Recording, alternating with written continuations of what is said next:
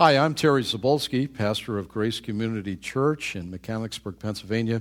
I'd like to thank you for listening to this week's message. I hope and trust that God's Word is a blessing to you as you live for Him each and every day.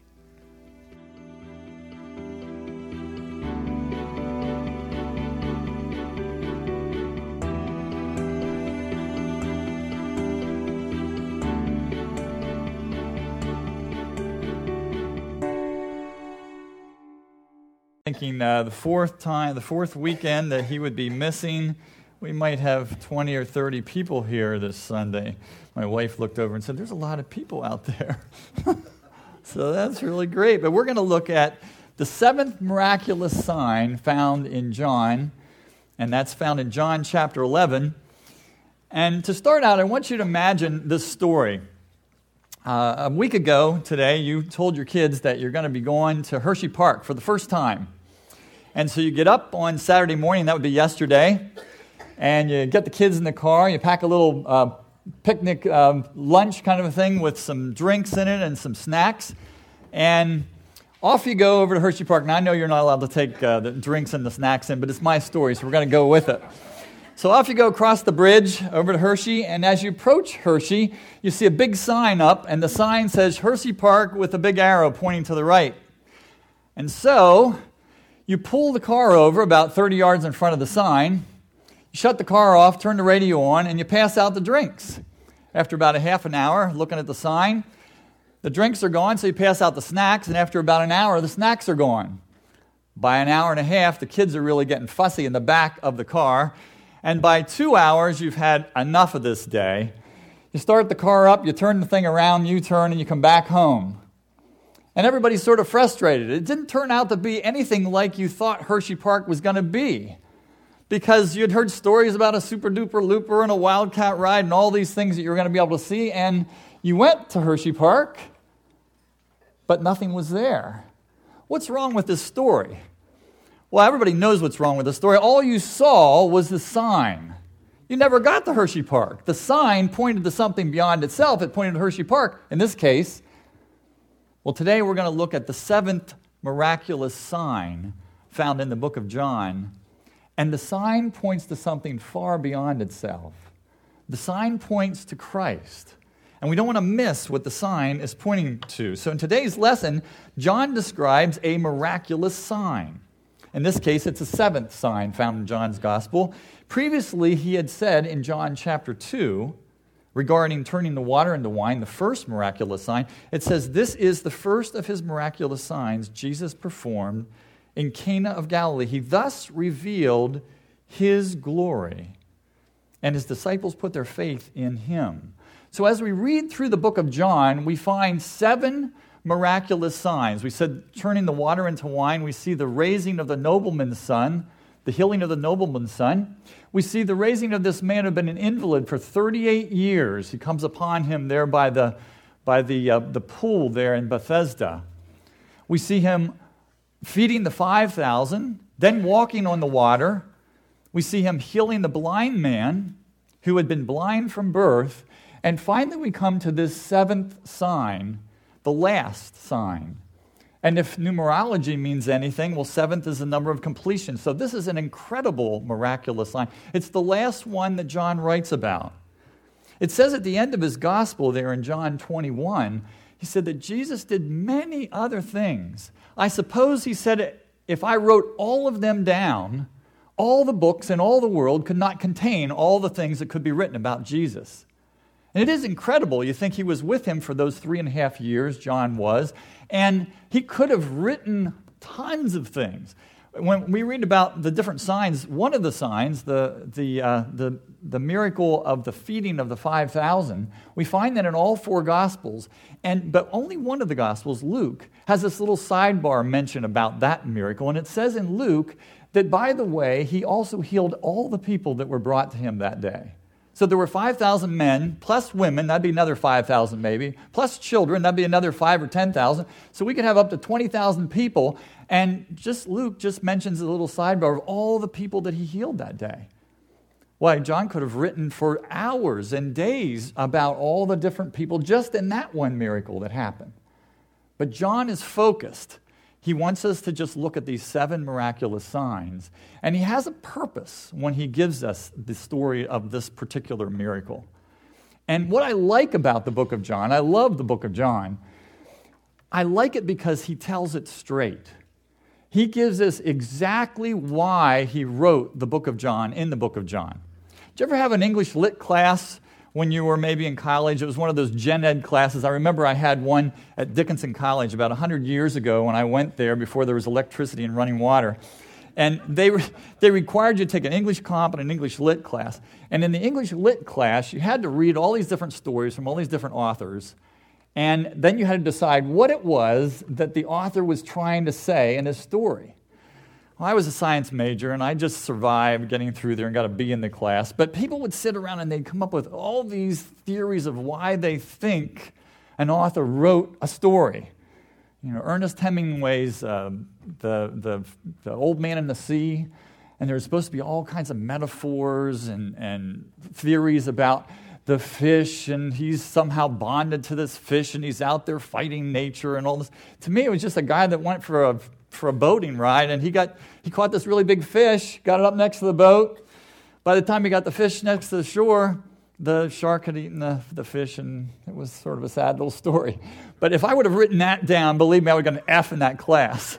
Well, I would have loved to had the book of John as the assigned reading with the question, what did John write the book of John for? Because if you turn with me to, and there's your blank, John 20, 30, and 31, it says very clearly why he wrote the book of John, and we don't want to miss this as we look at this miraculous sign. Because in John 20, 30, and 31, he says, Jesus did many other miraculous signs in the presence of his disciples, which are not recorded in this book. I'm only going to tell you about seven of them, John says. But these are written, these seven, they're written that you may believe that Jesus is the Christ, the Son of God, and by believing, you may have life in his name. That's his purpose. That we would see who Jesus is, that he is far more than a man, that he is in fact the Christ, the Christos, the Messiah, the anointed one. And he is the one sent from God. If we believe that, we will have life. And it's not just happy life on this earth, not at all. It's eternal life. It's a spiritual existence that will go on forever in the presence of God.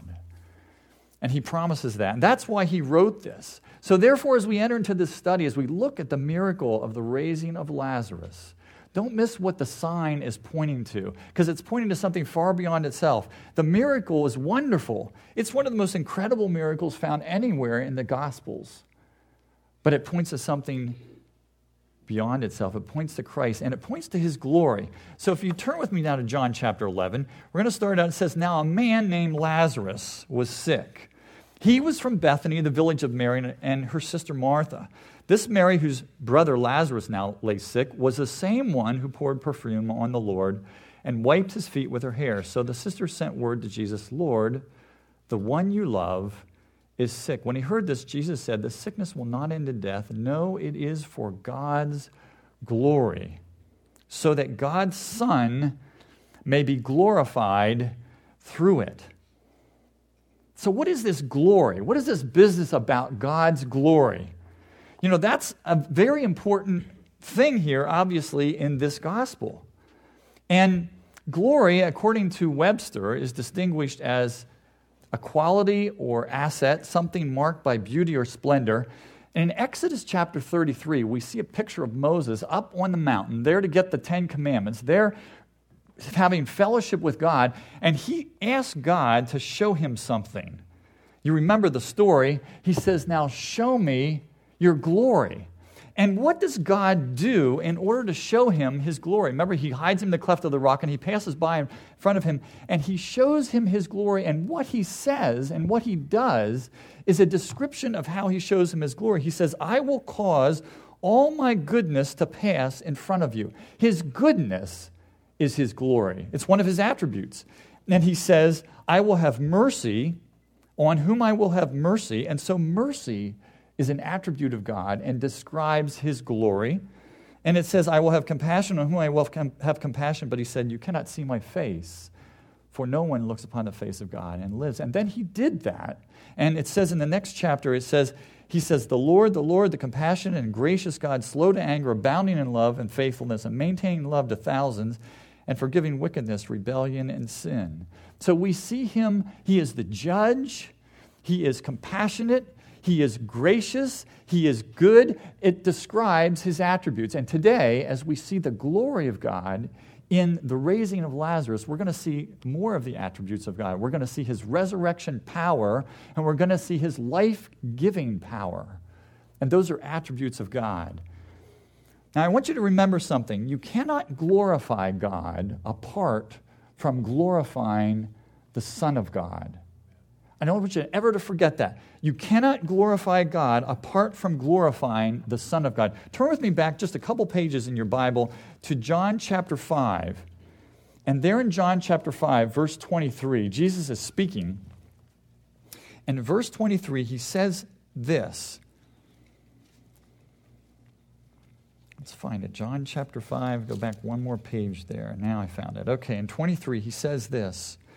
Verse 22 Moreover, the Father judges no one, but has entrusted all judgment to the Son, that all may honor the Son just as they honor the Father. He who does not honor the Son does not honor the Father who sent him. You cannot honor the Father unless you honor the Son. So, in this section in John chapter 11, you go back to John 11 now, it says, when he heard this in verse 4, Jesus said, This sickness will not end in death. No, it was for God's glory, so that God's Son will be glorified through it. You cannot honor the Father unless you honor the Son. When a Jehovah's Witness is standing at your door and he's telling you, as one did a number of years ago to me, that, oh, I believe in Jesus, I said, You don't believe in the same Jesus that I believe in. Because the Jesus I believe is deity. He is God. He is not a created being created by Father Jehovah sometime later in, in existence, and he doesn't have an eternal existence. He's not the self existent one, he's some created being. You're saying you believe in Jesus. You don't believe the same Jesus that I believe in. You believe that, that uh, Jesus was created by the Father, and then Lucifer was created. They're brothers. Why, that's not the same Jesus I believe. You cannot honor the Father unless you honor the Son. And the two are tied together. And that's what he's saying. This is for God's glory. And how's God going to be glorified? Why? Because the Son of God is going to be glorified through this. So don't miss what the sign is pointing at. It's pointing at the glory of Christ, the attribute of the Godhead here that you see. He is resurrection and He is life. Well, we're going to come to four different things here the setting, we're going to look at the setting, the situation, the sorrow, and the sign. And the setting is interesting is there's two locations described here Perea and Bethany. And if we have that picture, that little picture, you can put that up. It just shows you kind of a map of Israel. I got this out of actually one of the books here in our library, and it's not a real good picture, but you can kind of see. I'm going to do something I always wanted to do here. I'm going to turn this little thing on here, and I'm going to show you a little pointer. Isn't that great? There's Jerusalem. I always wanted to do this. I got this thing. It's, it's, it charges my phone, and it also has a little pointer in it. And so here is Jerusalem, and right outside of Jerusalem is Bethany. See Bethany right here? Well, this is a picture of Judea, a picture of Perea, and then if you went up further, and we can't really see that on this map, but you go up through uh, Samaria, and then you go up to Galilee, where the Sea of Galilee is. And so the Sea of Galilee uh, runs the, the Jordan River runs all the way down to the Dead Sea. And so we have this location near Jerusalem, which is Bethany. That's going to be the town of Mary, Martha, and Lazarus. And you can turn the lights back on now that I got a chance to use my little pointer. Um, but, um, and that's the one location described in this, but there, there's also Perea, and that's there to the north and, and east, and that's where Jesus is. So there's two different locations described this, and we know that because in John chapter 10, something happened in the ministry of Christ, and that was this. He says in verse 31 in John chapter 10, Again, the Jews picked up stones to stone him, but Jesus said to them, I have shown you many great miracles from the Father. For which of these do you stone me? We are not stoning you for any of these, replied the Jews, but for blasphemy, because you, a mere man, claim to be God. You see, they understood what Jesus was claiming. The JWs don't understand that, that he claimed to be God, but they understood. They understood the context of the time. So they took up stones to kill him. And then it says a little later on, that same chapter, it says, Again they tried to seize him, but he escaped their grasp in verse 39. And then it says, Then Jesus went back across the Jordan to the place where John had been baptizing in the early days, and here he stayed, and many people came to him. So we have Jesus is ministering in Perea across the Jordan. And how do we know where that is? We don't know the exact location, but if you go back in John chapter 1, we have the place where John was baptizing, and it says in verse 28 of John chapter 1 this all happened at Bethany on the other side of the Jordan where John was baptizing. Now you can be really confused. There's two Bethanies here. We got Bethany on the other side of Jordan in Perea, and we got Bethany near Jerusalem, two miles from Jerusalem. That's where Mary, Martha, and Lazarus is. And that's why John starts out and he says, Now a man named Lazarus was sick. He was from Bethany. That's the village of Mary, Martha, and Lazarus. That's that Bethany. It's different than the Bethany on the other side of Jordan. That's where Jesus is. So there's a distance between where Jesus is and where Lazarus is. That's going to come up very shortly in this story because we have a messenger now. And this messenger has a message. He is told by Mary and Martha, Go and find Jesus there at Bethany on the other side of Jordan and tell him, The one you love is sick. And you notice in your outline, I have the one you is the blank there. She doesn't say, The one who really loves you is sick. You see, that would be, blast, that would be um, blackmail that would be bribery. You know, the one that really loves you, you should do something about that. No, she says, the one you love is sick. Listen, if Christ operated on my life and in your life based on our love for him, we would all be in trouble. Because we're all two faced, we're all shallow, we're all earthbound and inconsistent and fickle and self centered, and that's on a good day. But Jesus operates on our life based on his love for us. The one you love is sick, she says. So we have Romans 8, 8 35, which says, Who can separate us from the love of Christ? Jerry brought that out a few weeks ago. And then it ends there in Romans 8:39, I am convinced that nothing will be able to separate us from the love of God that is found in Christ Jesus our Lord. The one you love is sick. So the emphasis is on Christ's love. Well, why do we find sickness, even death, then, among God's creation? That's a question you could, you could bring about because here's Lazarus sick. Well, we know ultimately it's a result of the fall. In Genesis 3, we see the fall of man they were destined for eternity, living in the garden, walking with God in the cool of the day. They had perfect fellowship, and then sin came in. And there was the fall of man. And he was put out of the garden. He no longer had access to that tree of life.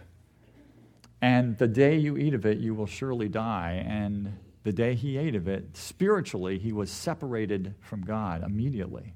And he hid. And physically, he began to die, and that march of death has occurred to mankind ever since. So we know that ultimately it's the result of the fall. But sometimes it is the result of sin.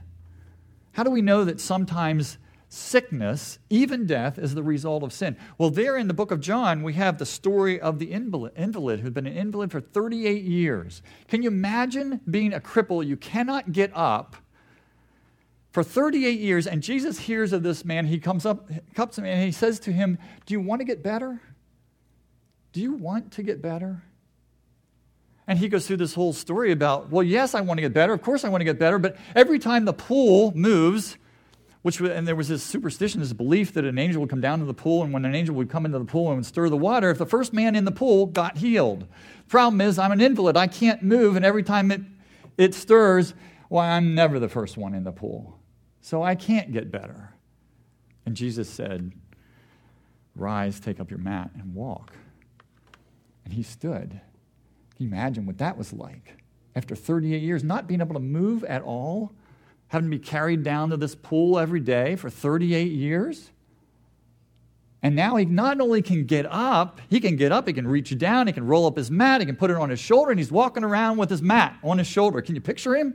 and he's got that bounce in his step. He doesn't have to go through physical therapy, none of that. His, his limbs are perfectly healed.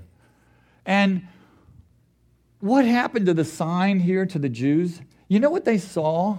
It's like, it's like the people that pulled over at Hershey Park and they're looking at the sign. They can't see what the sign is really pointing to. All they could see was that mat.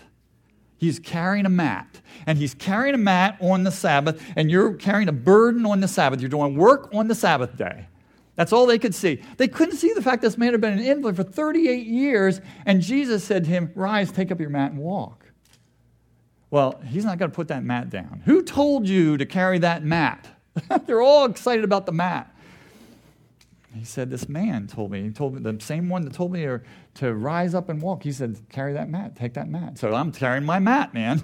I'm, I got my little five ounce mat. That wasn't working on the Sabbath. He wasn't, he wasn't earning an income and, and, and doing production for some kind of mercenary thing. On, not, he wasn't breaking the Sabbath law at all. He was breaking the, the law that they had added to the Sabbath law but then Jesus comes on him later on. He, see, he meets up with this, the same one a little later on. And he says something very interesting to him there in John chapter 5. He says, Stop sinning, or something worse may happen to you. Now, what does that tell us? Do you think that man knew what he was talking about? He didn't go into any detail about what specific sin that was going on, maybe in his heart, I'm sure that man knew what it was. For 38 years, he'd been holding on to. It was, it was maybe lust, maybe it was selfishness, maybe it was greed. I don't know. But Jesus knew.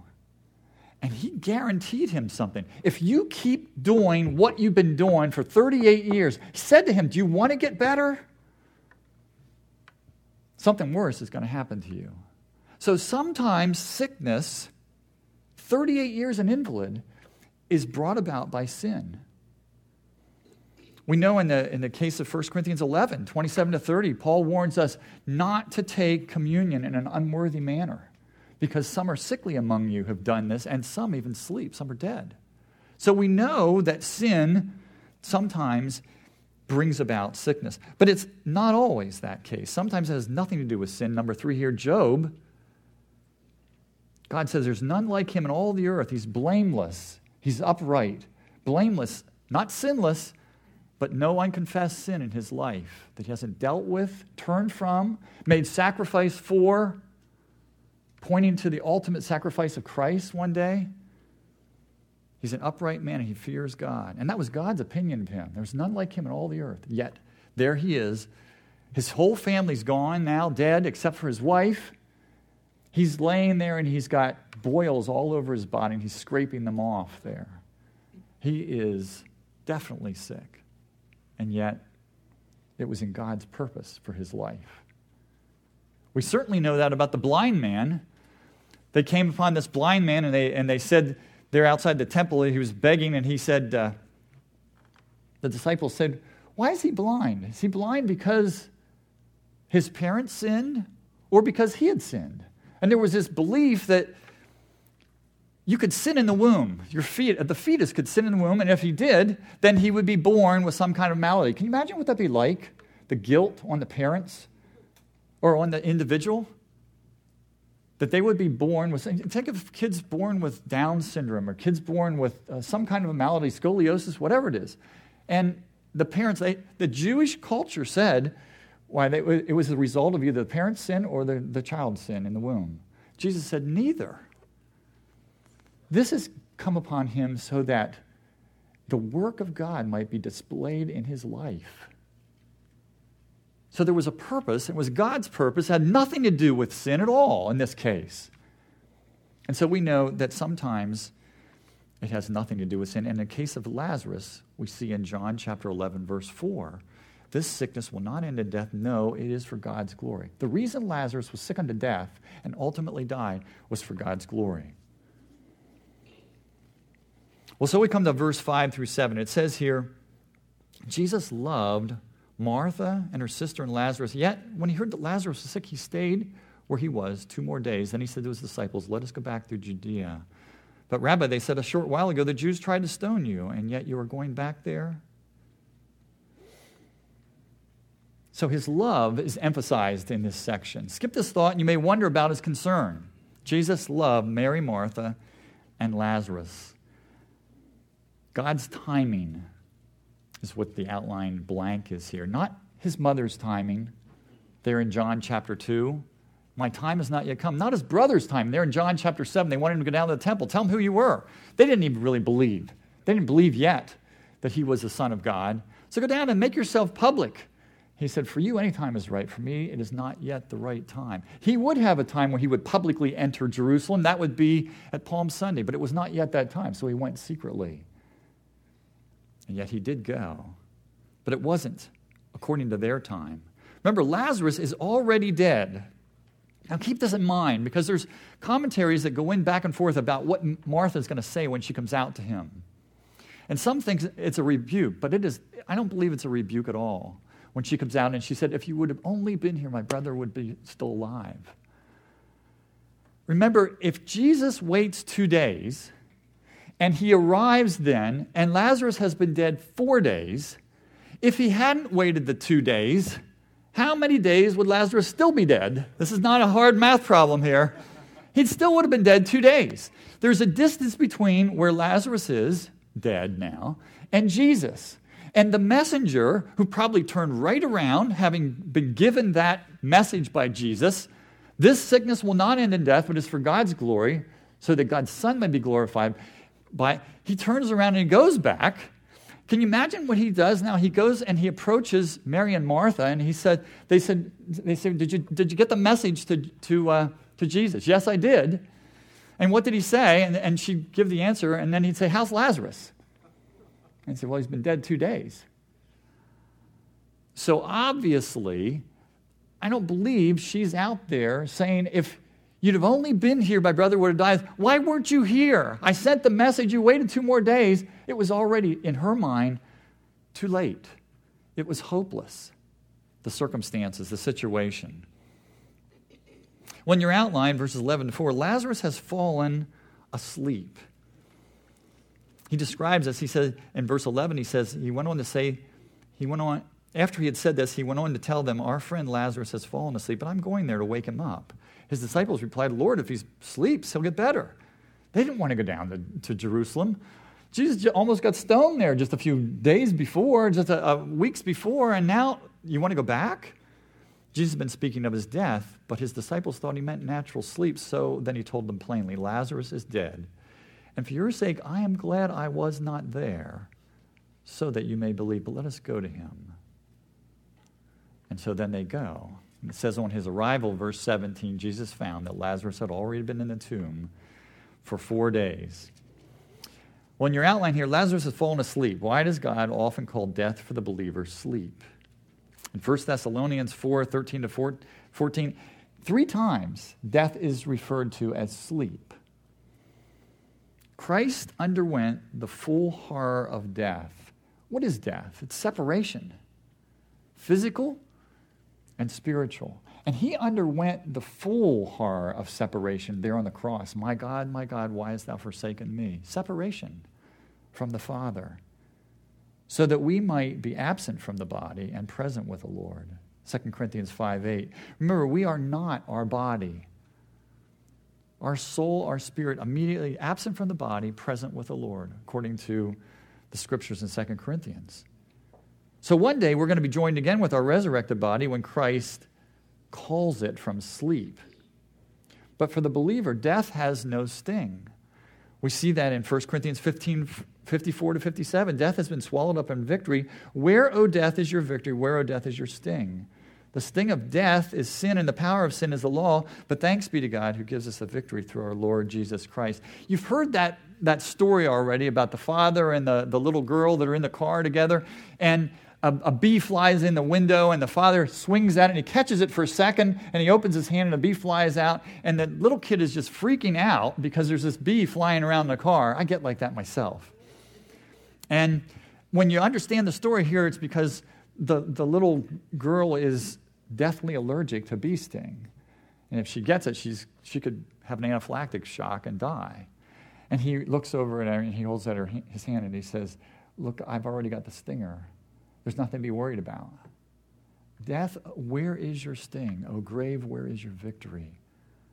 Thanks be to God, he says, who gives us the victory through our Lord Jesus Christ. He's already removed the stinger. It's no longer separation, it's absent from the body, present with the Lord. We can go down through the valley of the shadow of death, and we will never be alone because he went through the valley of the shadow of death alone in our stead, in our place on the cross.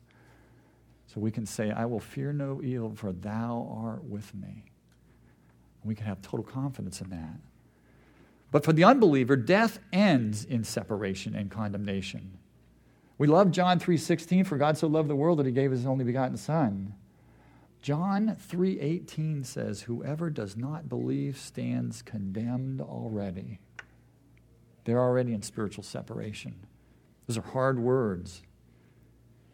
Well, we we come from the setting now to the situation. Lazarus has been dead for four days, and Jesus arrives to this funeral in verse 17.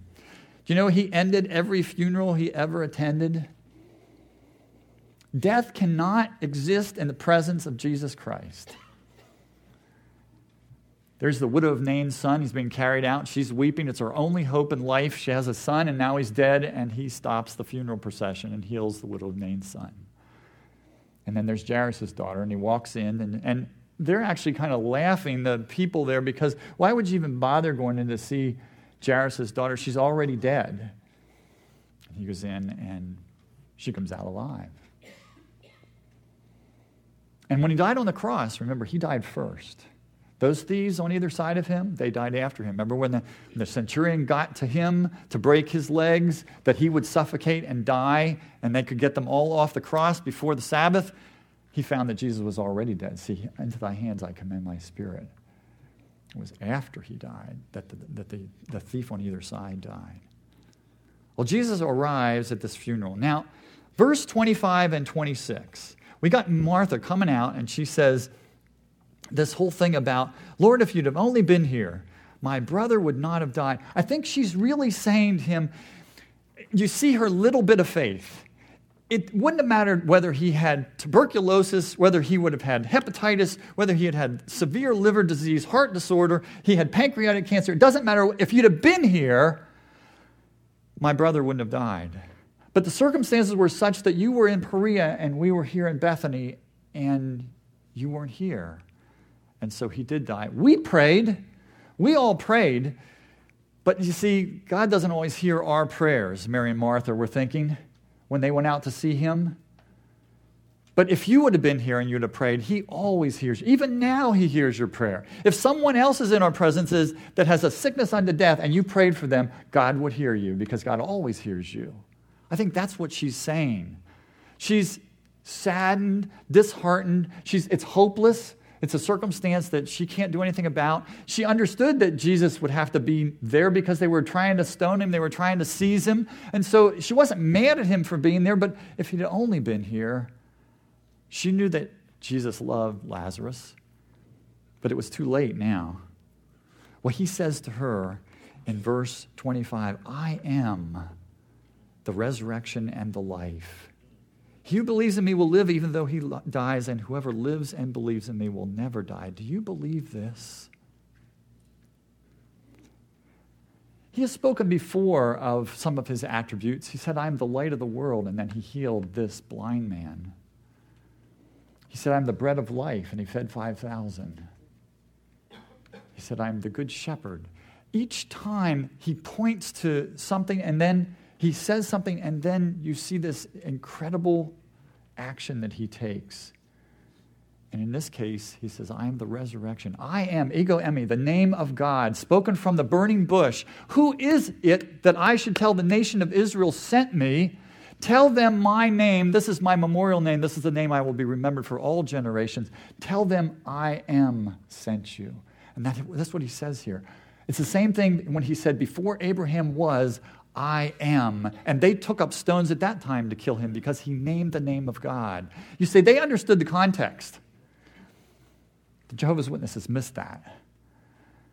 When I, when I asked the Jehovah's Witness one time when he came to my door, I said, What, what, was, what was doubting Thomas saying then when he looked at Jesus after he had said, I won't believe that he is resurrected, that he has come back from the dead, unless I put my hand in his side, unless I put my hand in. And now Jesus appears to him, and he says to him, My Lord and my God. What was he saying? And the two of them were there, and, and he, they said, well, I'm, I'm not really sure.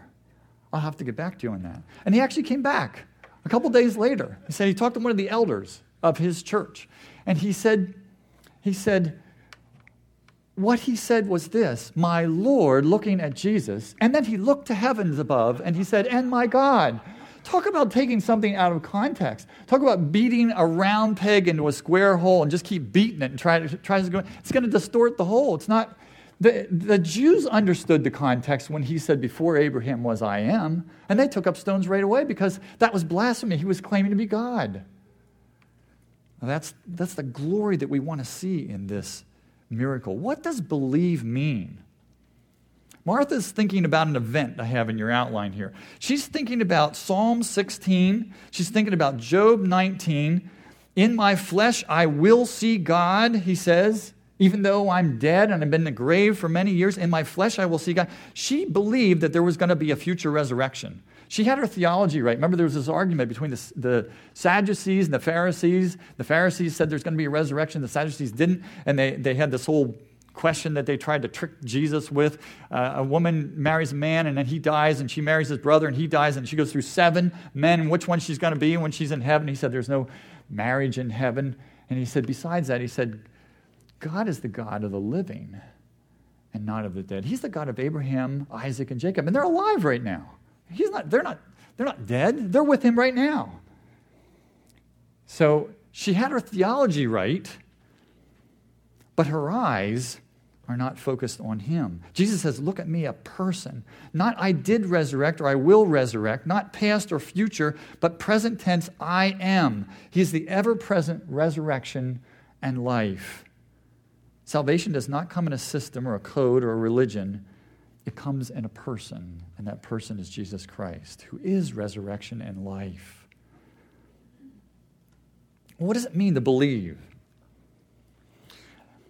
John Paton was a, a, missionary to the South Sea Islands, and he was translating the Bible. And he came to this word in the translation of the Bible, and there was no word in the South Sea Islanders' tongue for the word believe. That's a pretty important word. For months, he was racking his brain on how to translate the word believe. One day, when he was in his study, one of his friends, a, native, came running in from running some distance, and he ran into the study and he flopped down on the chair. He just stretched out on the chair. And he said, That's it. That's the word for believe that I've been looking for. And in the translation to the South Sea Islanders, the word means to stretch yourself out upon, to totally commit yourself to, to totally trust upon, to lower your weight completely upon. It's like when you came in this morning, when you didn't sit the chair and, and look at it and check out the legs and turn it upside down. You just sat down on it. You totally trusted upon the chair. It's saying, Lord, I totally trust you and I put all my faith in you, it better hold because I'm not trusting in any of my own works to get me to heaven. It's going to be 100% you, Lord, and none of me. When I stand before the Father, I will never say, Did you, Didn't you and I do a good job getting me here? It will all be because of the finished work of Christ and what he did on the cross. Believe his claims, believe his words. To the woman at the well, she says, they go through this discourse. He says to her, uh, Give me water. And she says, uh, You know, you'd ask of me to give you water. And he, he said, Well, if you knew who it was that was speaking to you, you'd ask of him, he'd give you living water. And as, as they go through that discourse, and she says, Well, I'd like some of this living water. He says, Well, go tell your husband. She says, I don't have a husband. He said, Well, you've spoken truly because you've had five husbands, and the man you're living with now is not your husband. And she recognizes this one is someone sent from God. This is a prophet. And as we, we get further in that conversation, she the light starts to go on in her heart, and she says, I know one day Messiah is going to come. And when he comes, he'll tell us all things. And he said, I who speak unto you am he. Do you believe that, that he is the Messiah? To the blind man, he says, he goes through this whole thing with his belief keeps getting strengthened and strengthened. And he says, he says, What? Do you want to follow him too? Do you want to be a follower like, like I am now? Because no one, he said, we know this man is sent from God because no one has ever opened the eyes of a blind man ever before in the history of time. Can you imagine maybe when he was 12 years old or 13 years old and, and he would be going through his bar mitzvah, his, his, his growing in, in understanding the scriptures, and he'd recognize this whole thing about did I sin in the womb or did my parents sin? And, and I've got this blindness. And, and he'd, so I talked to his parents. He'd ask his parents, when was there ever a time, ever, that a blind person who was born blind would ever receive their sight? And the parents, they, they probably look at each other and sadly answer him. Or maybe they'd say, well, we'll go back and we'll ask the rabbi. And then we'd go ask the rabbi and come back from synagogue and say, well, we ask him. And there's never been a time, ever, in the history of time, that a blind man received his sight. And now this one comes upon him, and he says, and he puts the mud on his eyes and he tells him to go wash in the pool of Siloam. And he came back seeing. He said, I know this one is sent from God. He's ready to attach his faith into anything and anyone that this one who has clearly been sent from God tells him. And he says, Do you believe in the Son of Man? And he says, Who is he, sir, that I might believe in him? And he says, You are now speaking with him in fact, he is the one that you see right now with your eyes. And it says, if you go back with me just, just one chapter there, John chapter 9, it's incredible what happens next. It says in 938, then the man said, Lord, I believe, and he worshiped him. You see, he saw the sign. He saw past the sign to what the sign was pointing at. He saw the Christ and he worshiped him, the Son of Man, this one that Daniel 7 talks about, this one who's brought in before the Ancient of Days and is given all glory and power and honor. All nations will worship him. That's the Son of Man that he believes in. It says, and he worshiped him. And you know what happens next? You don't see Jesus saying, Oh, don't worship me. You see that? It says, in fact, he says, For judgment I have come into the world. You see, over in Revelation, the book of Revelation, chapter 19, there's an interesting thing going on where John's on the Isle of Patmos and he's getting this revelation. And it says there, Then the angel said to me, Write, blessed are those who are invited to the wedding supper of the Lamb. And he added, These are the true words of God. And John, who hears this from this angel, says, At this I fell at his feet to worship him. But he said to me, Do not do it. I am a fellow servant with you and with your brothers who hold to the testimony of Jesus. Worship God. But you don't see Jesus doing that because he is God, because he is the Son of God. And this happened to Lazarus so that God would be glorified because the Son of God was going to be glorified through this. So believe his words. To Martha, he says, I am the resurrection and the life. And believe his works. Believe in me for my very work's sake. Take it down a notch, he says there in, in John chapter 14, verse 11. If you don't believe the things I say, at least believe in me for the miracle's sake. Well, verse 33 to 35, as we're coming closer to the actual event now. I've got to get over in the right chapter. I'm in John chapter 10. He says there, when Jesus saw her weeping, now this is Mary, and the Jews who had come along with her, they had followed her out thinking that she was going to the tomb. That's what normally happened for about a week. There'd be mourners, and they'd just follow the women around, go down to the tomb. There was this thing about, well, Eve sinned first in the garden, so she should be the one leading the procession. So the women lead the procession down to the tomb over and over again. They would do that for a week. When Jesus saw her weeping and the Jews who had come along with her also weeping, he was deeply moved in spirit and troubled. Where have you laid him? He asked. Come and see, Lord, they replied. And there Jesus wept. I have in your outline Behold the Son of Man, the man of sorrows, and acquainted with grief. See his humility. And this is a book written by John to demonstrate the deity of Christ. If this was a false book, John would never have included this demonstration of the humanity of Christ. There he is weeping, tears coming down his face. He was troubled. It's the shortest verse in the New Testament. He wept. Swindoll says it's the deepest verse in the book of John. Because three times in the Gospels we see Jesus weeping. Here at the tomb of Lazarus, there outside of the city of Jerusalem. How often would I have gathered you like a mother hen gathers her chicks to her? But you would not because of sin.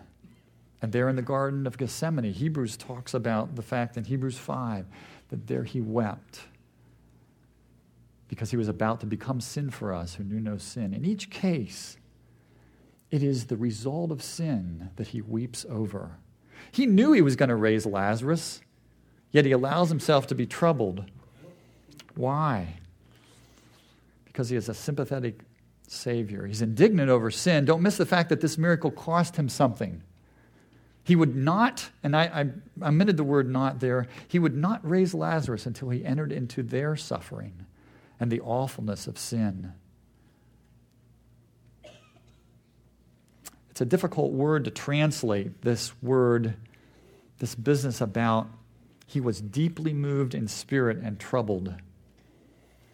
Says he became deeply agitated, angered, literally to snort with indignation. It's like a shudder.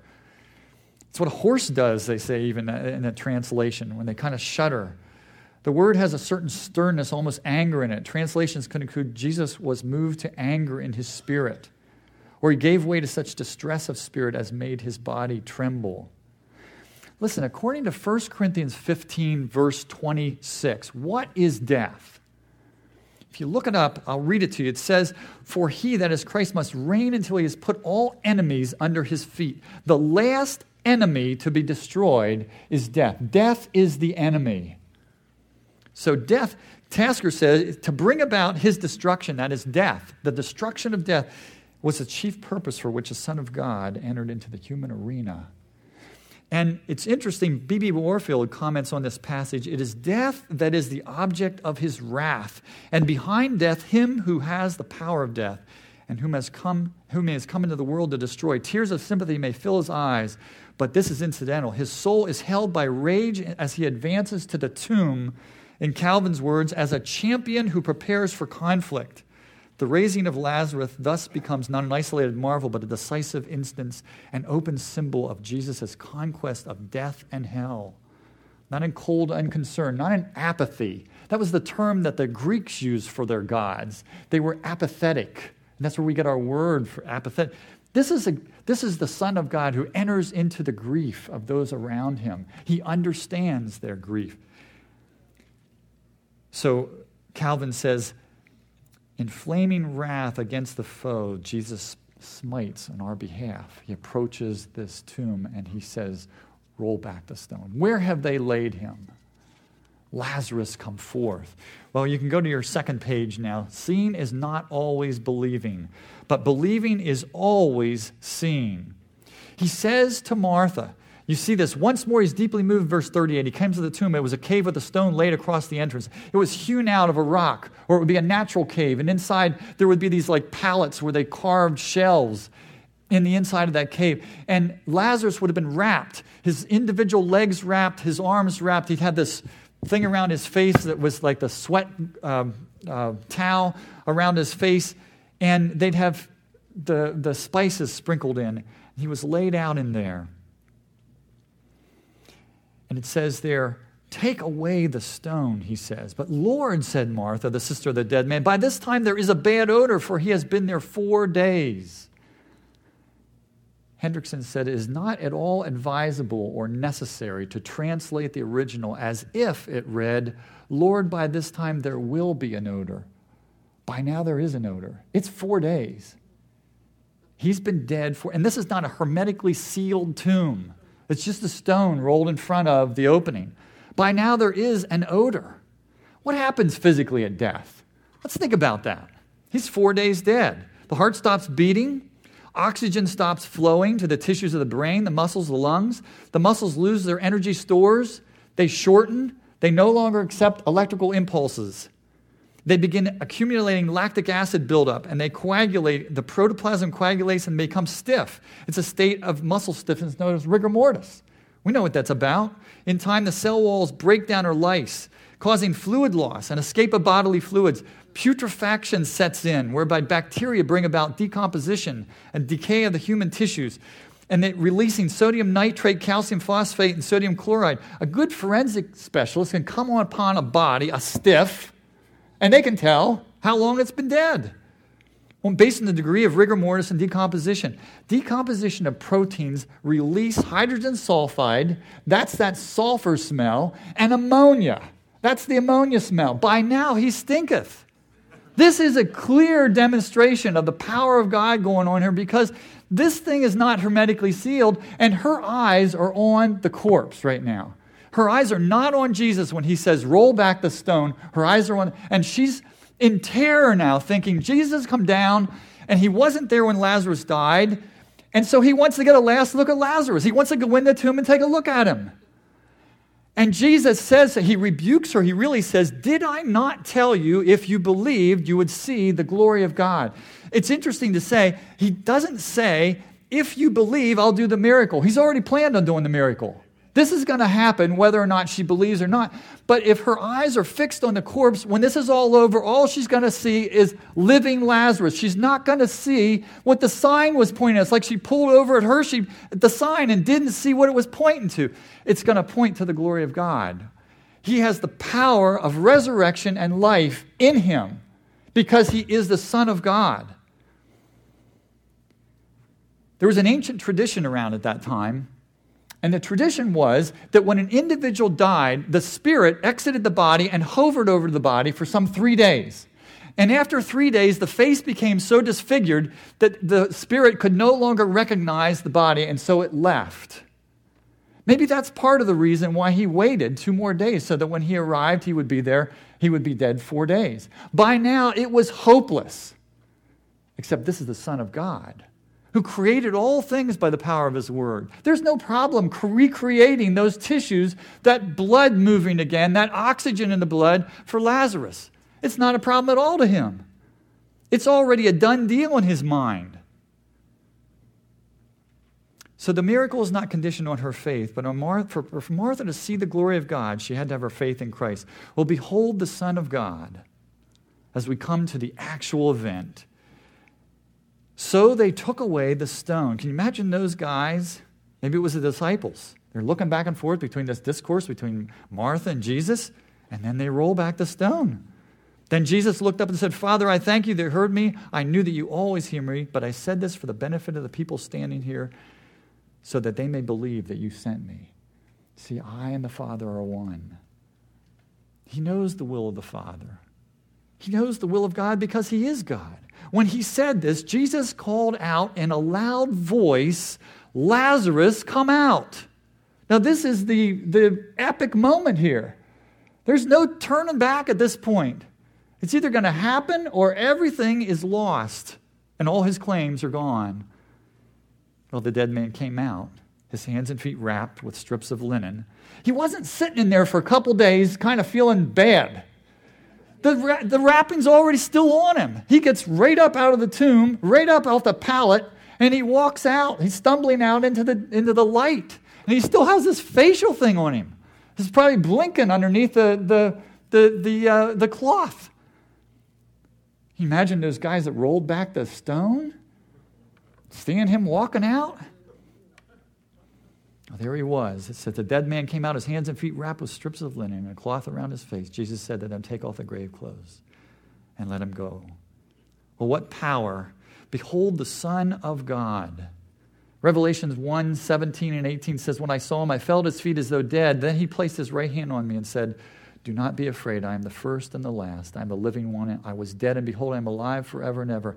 And I hold the keys of death and Hades. I hold the keys of death and the grave. He still holds those keys. They're his. Can you imagine what would have happened if the one who created all things by the very power of his word would have only said, Come forth? All the graves would have opened everywhere. You know, that's going to happen one day. In 1 Thessalonians 4 16 to 18, it says it's going to come back with a loud command. What's that command going to be? Do you ever wonder? Is he going to say, John, come forth? Is he going to say, Jim, come forth? Or maybe he's just going to say, Come forth, because my sheep hear my voice and they follow me, and I give unto them eternal life.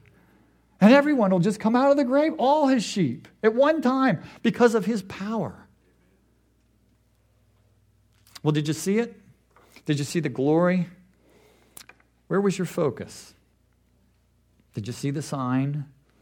Was your focus on the corpse, like Mary? Was your focus on the Roman government? You look what happens afterwards. It says a bunch of people believed, but some of them went back and told the Pharisees, and they made they planned to take his life then after that. Because they said this is getting completely out of hand. Everybody, in fact, when you go into the next chapter, you find out not only are they going to take Jesus' life, they make plans to take Lazarus' life too. We've got to stop this whole thing. Why? Because the Romans are going to take away our place and our position. The Romans, you're worried about the Romans. He just raised Lazarus from the dead, and all you're doing is sitting there looking at the sign. You miss what the sign's pointing at. That's why I said here, don't miss what the sign is pointing at. This is the Son of God. I am resurrection and life. Don't miss the glory. Well, applications. You cannot glorify God apart from glorifying the Son of God. And sickness is not always the result of one's own sin, but we should examine ourselves and keep our sin accounts short and then trust God, keeping our eyes fixed upon Him rather than our own circumstances. Death for the believer is referred to as sleep and points to his glorious awakening on the other side. Trust God, trust His power, trust His will, trust His timing. He waited two more days. There was a reason for that. Ultimately, the reason was for God's glory so that God's Son would be glorified through it. He is never late. He sometimes delays his answer to prayer. There is a difference. Late means that something was out of your control. Delaying means that you had a purpose. There was nothing out of your control. Maybe it's to increase your faith, to display his glory. And do you believe in the Son of God? Have you stretched yourself out upon him in faith, trusting? Martha, he says, I am the resurrection and the life. Do you believe this, Martha? Do you believe this today? Well, what a sign. An incredible, miraculous raising of Lazarus, a four days dead man. In your mind, you can see him walking out of that tomb, his eyes squinting under the cloth wrapped around his face. Loose him and let him go, he tells them. Today, as those in the past, you saw the sign, but did you see past the sign to what it was pointing at? The glory of God as God's Son was glorified in it. He is resurrection and life. He is the life source. John said it best in the very opening verses of the book of John. In the beginning was the Word, and the Word was with God, and the Word was God. The same was in the beginning with God. All things were made by him, and without him nothing was made that has been made. In him was life, and that life was the light of men.